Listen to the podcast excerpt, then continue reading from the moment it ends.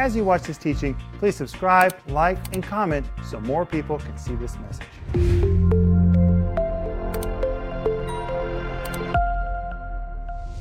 Welcome to Home Group. My name is Rick Renner, and tonight I'm here with Sister Denise Renner. Just the two of us tonight. Hey, Denise. Hi, Rick. I'm glad to be with you. You look good in your green Well, thank you, honey. and your enormous earrings. yes, I have a friend. She designed those. Well, you look really good, and I like them. Thank you, Rick. But Denise, we're here tonight, just you and me. Paul is in meetings. Joel's traveling in the United States in meetings. Maxime is busy in meetings, but Maxime will be with us tomorrow night. But tonight, you and I are going to keep talking about why we need the gifts of the Holy Spirit. But first, if you need prayer, please know that Rick and Denise Renner and our entire ministry believes in prayer. And when you reach out to us, we guarantee you, you will really be prayed for. If you've ever reached out to us before, you know that when you call us or send us an email, you really get prayed for.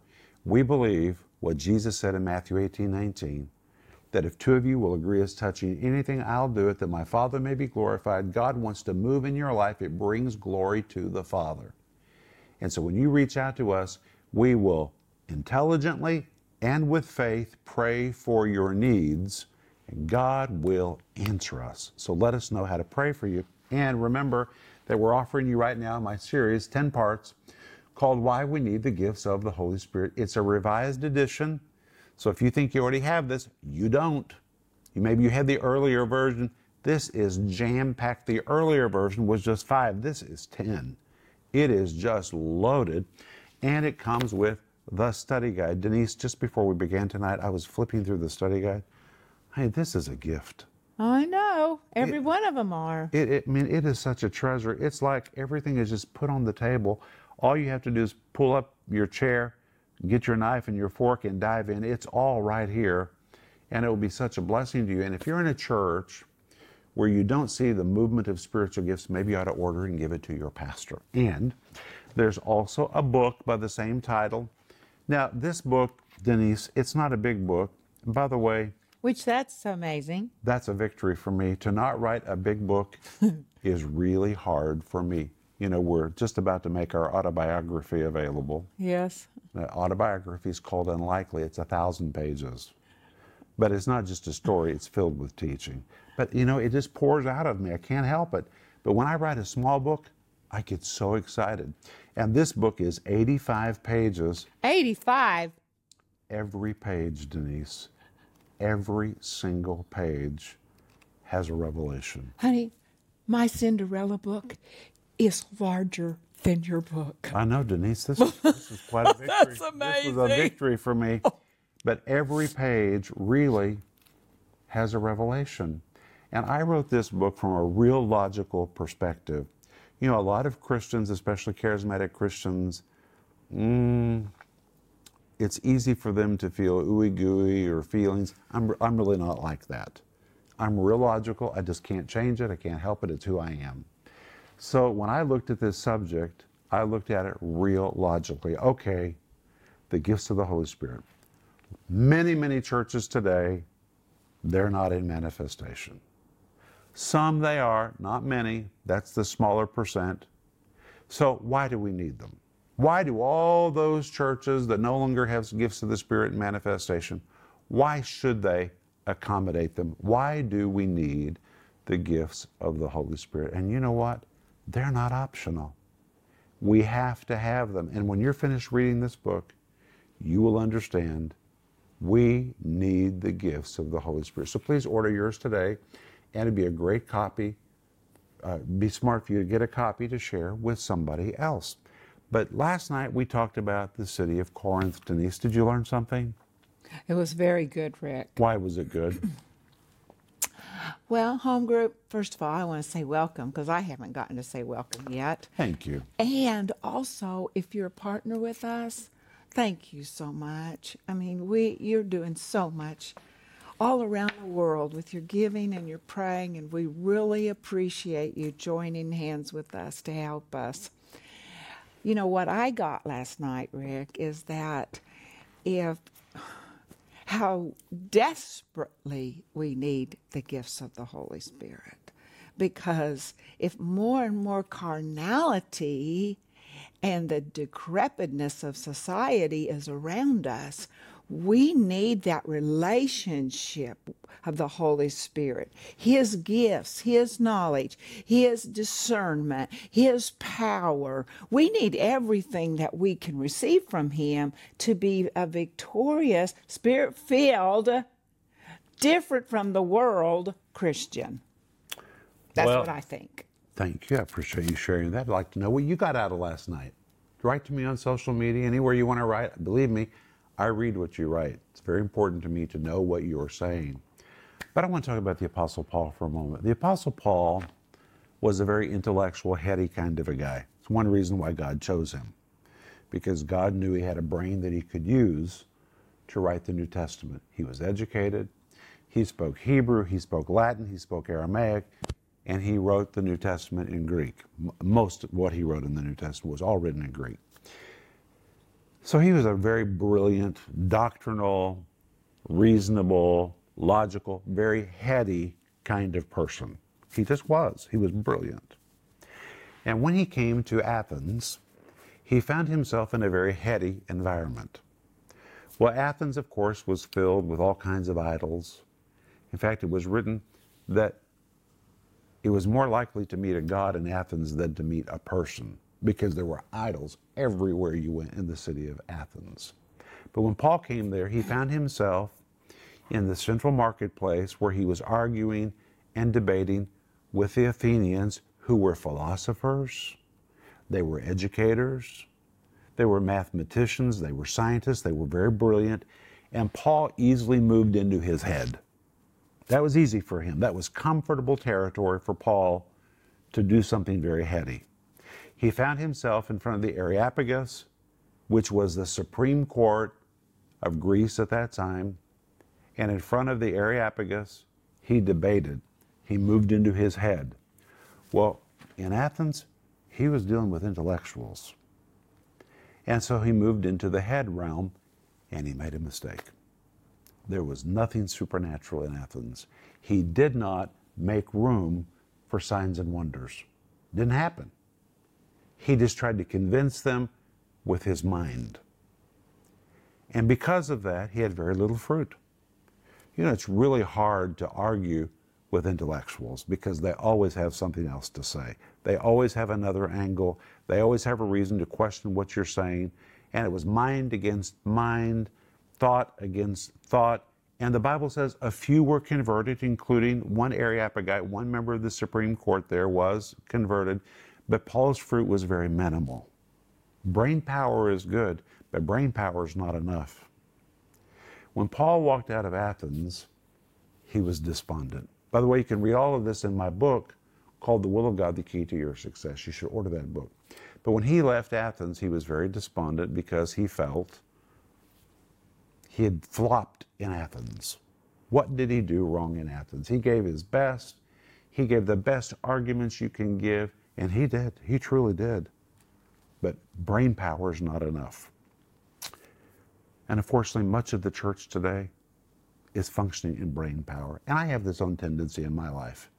I can just float into my head and stay there.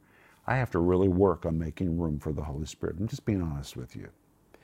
So Paul's walking from Athens to Corinth. It's a long, windy road along the sea. And on his way to Corinth, he's thinking about his flop in Athens. What did I do wrong? He's thinking about it. Well, I didn't make room for the Holy Spirit. My arguments were good, but there was no supernatural proof to back up what I was saying. So when you come to 1 Corinthians chapter 2 verse 1, Paul describes his thoughts. Listen to what he says.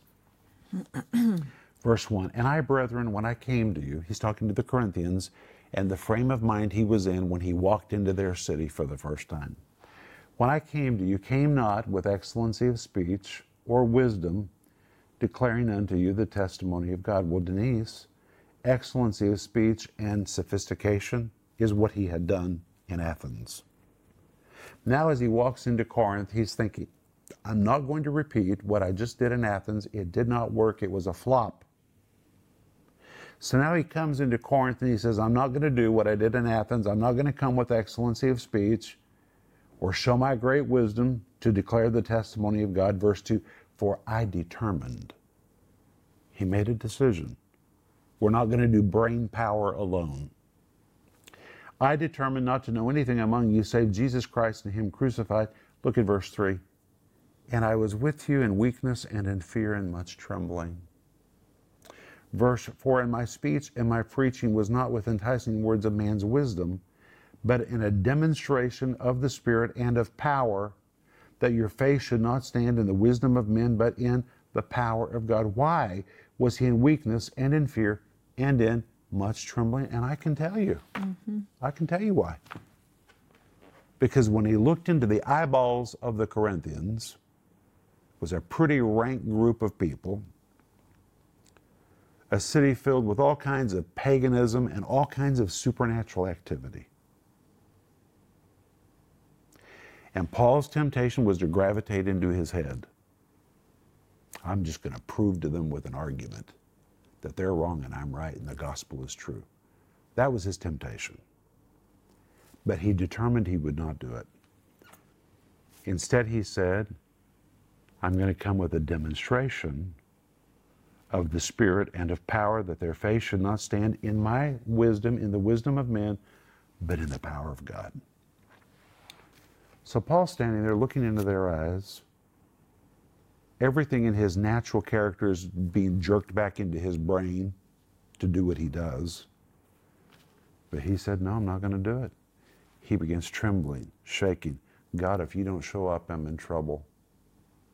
I've already determined I'm not going to go back to what I was doing. God, I'm depending on you. He entered into a new place. He accommodated space for God to move. He said that your faith should not stand in the wisdom of men, but in the power of God. And he said, listen to this, verse 4 My speech and my preaching was not with enticing words of man's wisdom, but in a demonstration of the Spirit and the power. I want to read to you what that word demonstration means. Are you ready for this, Denise? Mm-hmm. It is a Greek word, apodeixis. It means to point at something, to draw attention to a thing, to show off, to demonstrate or to display. He said, I made room for the power of God to show up and to show off. He says that your faith should not stand in the wisdom and in the power of God. The word power, the Greek word dunamis, which describes explosive superhuman power that comes with enormous energy and produces phenomenal, extraordinary, and unparalleled resort, results. The word dunamis was the word which described a force of nature like a hurricane, a tornado, or an earthquake. It was the very word used to describe the full might of an advancing army. It pictures power that is impressive, incomparable, and beyond human ability to perform. It is the very word translated miraculous power or miraculous manifestations. So Paul made a decision he wasn't denying his brain. We need to use our brains, but that's not enough by itself. In addition to really smart preaching, now I'm going to let the Holy Spirit do his deal. And Paul said the Holy Spirit showed up, the Holy Spirit showed off, did things that were beyond human imagination. It was like the power of God invaded, that's the word dunamis, invaded the city of Corinth with miraculous manifestations, dunamis, like a force of nature. It was like a hurricane of God's strength came, like a tornado of God's power, an earthquake just shook up the whole city. And that is how the church of Corinth was born. It was literally born, not in the head realm, but a mixture of good, solid intellectual preaching combined with a demonstration of supernatural power. That's how they were born again. Well, how you come into the church often determines what you think is normal. For example, when we started our church in Riga many, many years ago, that church was born in the power of God. Everybody thought that was normal. So that's what they expected.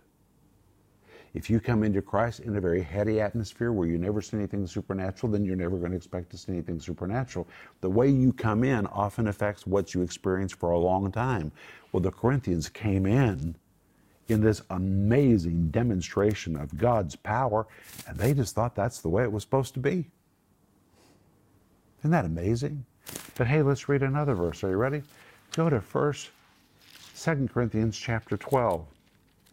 2 Corinthians chapter 12, where Paul also describes his ministry when he first came to the city of Corinth. Now, honey, you know, what Paul says in 2 Corinthians chapter 12 is amazing to me because what he is going to describe is not described in the book of Acts. What we just read in 1 Corinthians chapter 2 about mighty signs and wonders, God's power showing up, showing off. If you read the account of when Paul first came to Corinth in Acts chapter 18, none of that is in Acts chapter 18. Which means everything that happened is not recorded in Acts, the book of Acts. There's just not, a, not enough space. There was so much happening. But Paul tells what happened.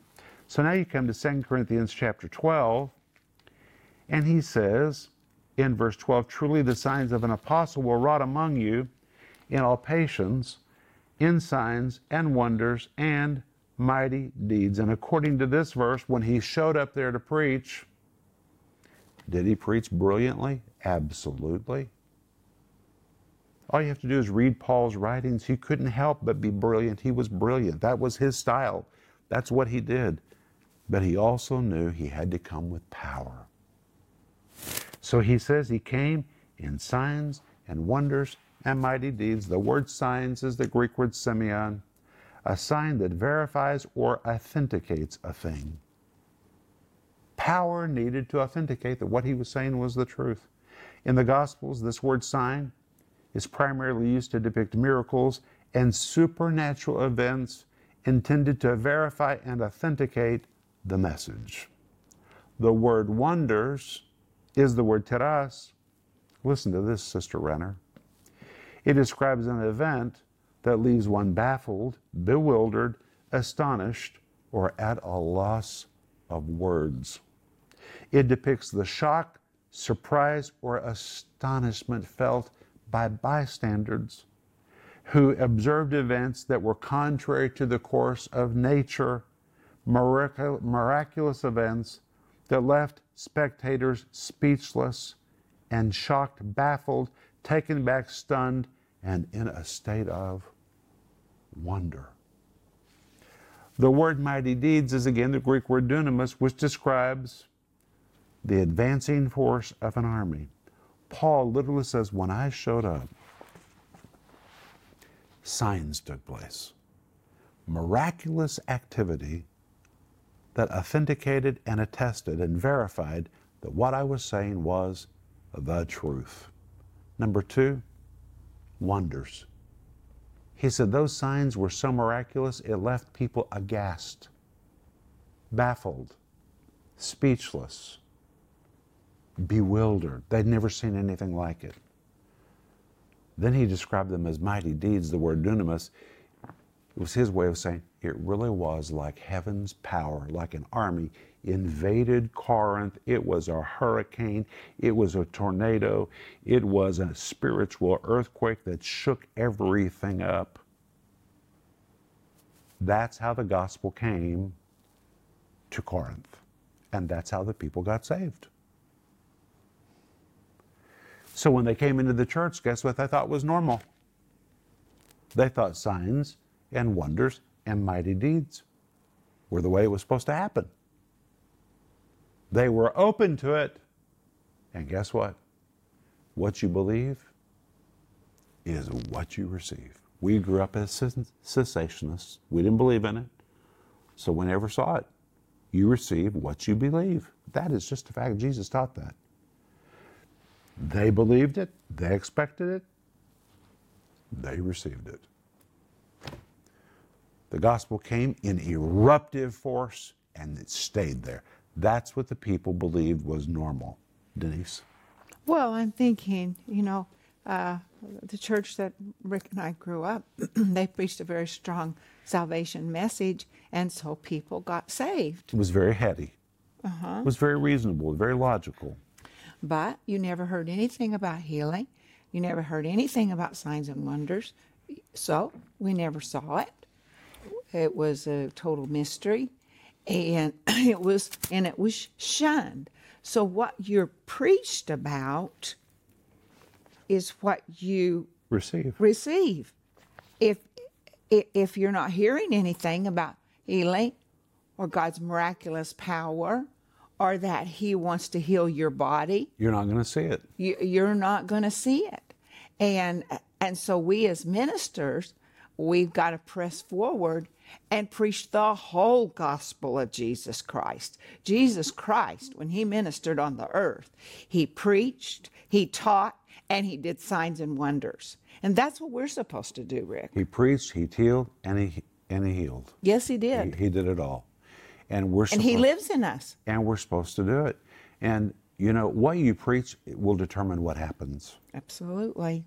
If if you preach that these things don't happen, they won't happen. People will come up to the level of what you preach.